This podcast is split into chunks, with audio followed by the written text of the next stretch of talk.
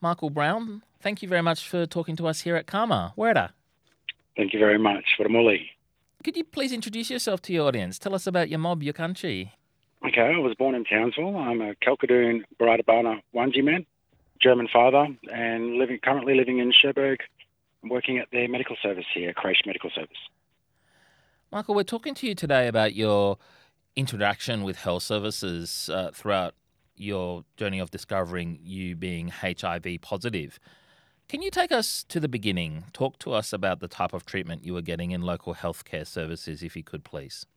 Well, in the beginning, I um, I presented with an STI, so that's why I went in to get a test, and um, and they did a HIV rapid test.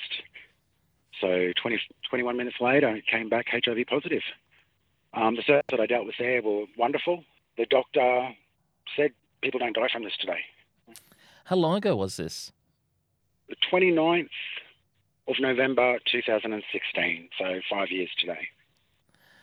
When you think about the experiences that you've gone through in terms of your health uh, interactions with the health systems, uh, was it like a, a, daunting experience, or were were doctors supportive and guiding you through in terms of how to deal with the result of you being HIV positive? The doctors were wonderful when I went through the service. It was, you know, getting um, going to a pharmacy. Um, I don't know if they'd seen many positive people coming in looking for HIV medications. Some other staff were not so nice. And when I spoke to the appropriate people, I just said, look, if there's attitude or, or rudeness from staff, it stops people from coming in and getting their medication. Tell me about the story of meeting your local pharmacist and I mean how that changed your perceptions about Australia's health system. Or did it change your perceptions? you know, I, I went to pre two previous pharmacies. I didn't feel comfortable. Someone was pointing, the other one they were looking at on the screen, and I just wanted to get out of there. So I asked for my script back, and I walked out. So when I met Belinda at MCAL at uh, Raintree Shopping Centre, I looked for the same thing if there was going to be a look or a shock on her face. And I asked her, "Is you know, is everything okay?" And she said, "Yep, not an issue. It's just medication. So we had a little bit of a chat after that. I told her about my journey and, and my fears. And, you know, I asked her if she could help me supporting other people coming in here to get their HIV medications. And they said they would love to. Um, so then things became a lot easier.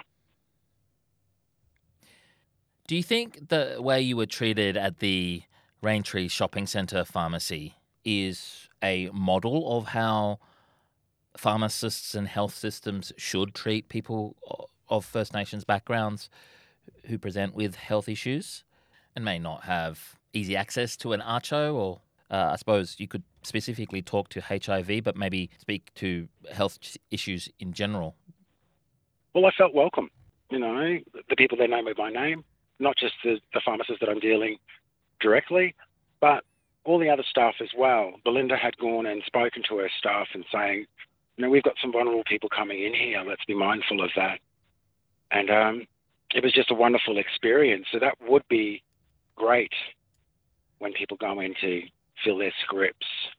And I know people have a bad day or a down day, but you know, remembering that we get paid to be there to support others, you know, that's our payoff at the end of the day. And you can put a smile on someone's face. It's understandable that First Nations people here in uh, this country need privacy as well when speaking about this topic.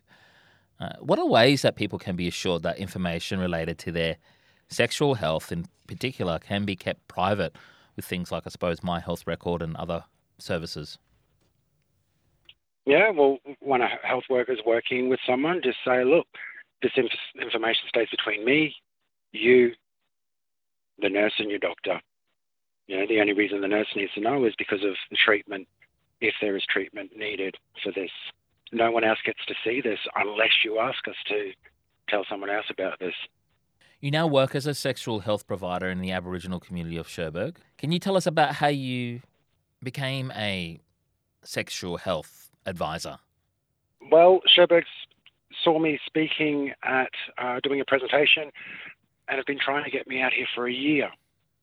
So now being here, my first priority is to educate the staff around the stigma and the shame, confidentiality, and consent.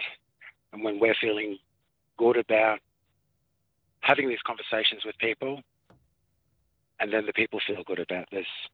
It's a long road, but, but it's going to be a lot of fun as well.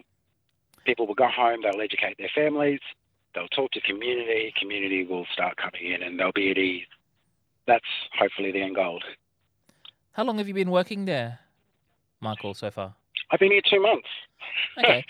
I mean, you spoke about the community response so far, and uh, are you are you seeing people being comfortable, or has there been some barriers to try and cross in terms of discussing this very sensitive topic? Well, I'm talking to the main organisations that are here, introducing myself, telling them why I'm here, asking if I could be of service, building relationships, asking about history and how could I help here.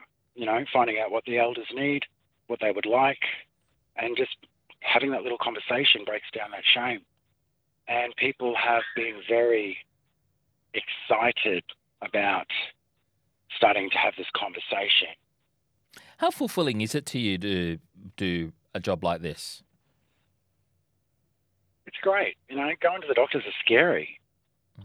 You know, so when you support someone with saying, okay, this is this is what we're going to do today. Is that okay? We're going to walk you through the process. This is what it means. Asking if they understand, and if they don't understand, find another way to get the information out. And they walk out happy. They're not stressed. You know, just trying to do the best we can with the service that we provide. Michael, with it being World AIDS Day, uh, the Morrison government actually have announced this morning uh, an amount of funding, around about 50 million, I believe, to extend access to HIV treatment, support activities that will support health and mental well-being of people living with blood-borne viruses as well as STIs. What are your reactions to it? Well, it's a wonderful start. Um, you know, I know some of the HIV organisations are really struggling with the funding that they've been given to continue the programs that they have. And so the more the better. The Indigenous space in HIV is very small. So it'd be wonderful to have peer support programs and case management for Indigenous people living with HIV.